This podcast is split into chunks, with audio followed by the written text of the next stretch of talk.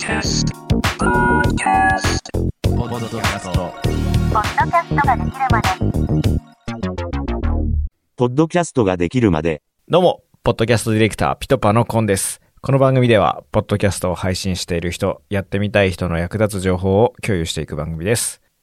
なお、この番組での発言は個人の見解であって、所属組織を代表するものではありません。っていう、これ毎週言ってたんですけどね、あの、ピトパのコンですって言っちゃってるんで、あの、会社名出して、あの、所属組織を代表するものではありませんっていうのは、あの、一行矛盾シリーズになってしまうので、まあ、今週以降はね、言わないと思います。今回のテーマはこちら。賃貸マンションの一室を防音スタジオにしてみた件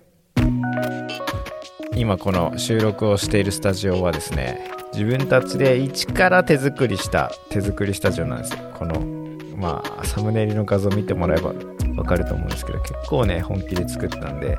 賃貸なんですけど賃貸の一室をスタジオにするっていうのはどういう風にしたんだとかいくらかかるんだみたいな話をねしていこうと思います。まあ、まずね音質がねすごい変わったんですよ昔のスタジオと。で、えーこの番組そう結構最近久々に更新し始めたんでちょっと前まではねあの前の会社のスタジオで撮ってたんでその時のあの素材が残ってたんでちょっと聞いてみてください。どうぞ。どうもポッドキャストディレクターのコンです。この番組ではこれからポッドキャストをやってみたい今やってるポッドキャストのクオリティを上げたい。そんな人たちの役立つ情報やググっても出てこない音で聞いて情報の解像度が上がる Tips を紹介していく、ポッドキャスターの、ポッドキャスターによる、ポッドキャスターのための番組です。はい。めっちゃ響いてる感じしますよね。多分同じ文言で言うと、どうも、ポッドキャストディレクターのコンですっていう、この文言の後ろで鳴ってる音っていうのが結構グワングワンっていうのがあると思うんですけど、今回ね、ノートで結構がっつり写真付きで解説してるんで、もうノートを見た方が早いかもしれないですね。まあ、あんまり大して長い内容でもないんで、まあ、聞きながら見てもらってもいいかと思います。で、今回はですね、まあ、最後まで聞くと、このスタジオなんとタダでレンタルできるかもしれませんよっていう話なので、気になった方はね、ちゃんと最後まで聞いてくれると嬉しいです。はい、というわけで、スタジオができるまでの工程という話を今日はしていこうかなって思うんですけど、まあ、やっぱね、自宅にスタジオって夢じゃないですか。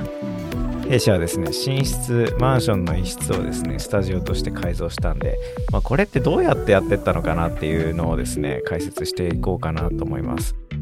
で一番最初にしたのが防音壁作りなんですけどこの壁っていうのがね一番大事なんですよ。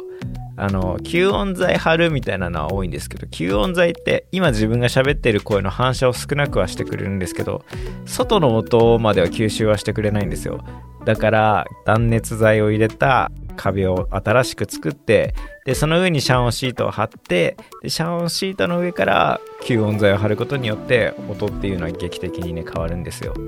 まあ、そこまですると結構金かかるんまあ、そこまでするって結構超本格的になっちゃうんですけど、まあうちもね大工さん知り合いの大工さんに頼んで壁作ってもらったんで、まあ、大体工事期間は3日くらいですかね。で値段に関してはですね、まあ、最後に言います。で壁を作ったら今度は床とさらにその壁の防音ですよね、まあ、床に関しては何でもいいんですけどね。もううちはフローリングだったんでその上になんかいろいろ機材とか置いちゃうとフローリング傷つくんで、まあ、フロアカーペット敷いてますね真っ赤なやつを。で壁にはその新しく作った防音壁の上に吸音材を貼ってでこの吸音材ってね高ければ高いほどいいんですよ。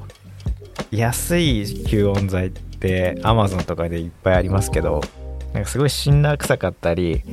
あれこれそんな音吸ってなくないみたいなやつあるんでできればねサウンドハウスでちょっといいの買うのをおすすめしますね。はい。そしたらもう完成です。今回はもう特に喋ることが多くはなくてまあ本当にスタジオを作りたいのであればもう壁を頑張って作りましょうですね。持ち家だったらいいんですけどまあ賃貸でもね頑張ればできますしまあ個人の趣味でも、まあ、買えないができない額じゃないですね工事。まあかかるお金といえば壁の工事とか断熱材遮音シート吸音材っていうものを買うっていう感じなんでそうですね値段で言うと東京で同棲するカップルの賃貸の初期費用くらいですかね、あ、そんくらい出せばいけるんで2ヶ月3ヶ月貯金すればまあ頑張ればできるっていう感じなんでハウススタジオ作ってみたい方はぜひ試してみてください。一番重要なのはねこっからなんですけどピトパは現在スタジオの無料レンタルを期間限定で行ってます。で応募方法は僕の Twitter の DM とかで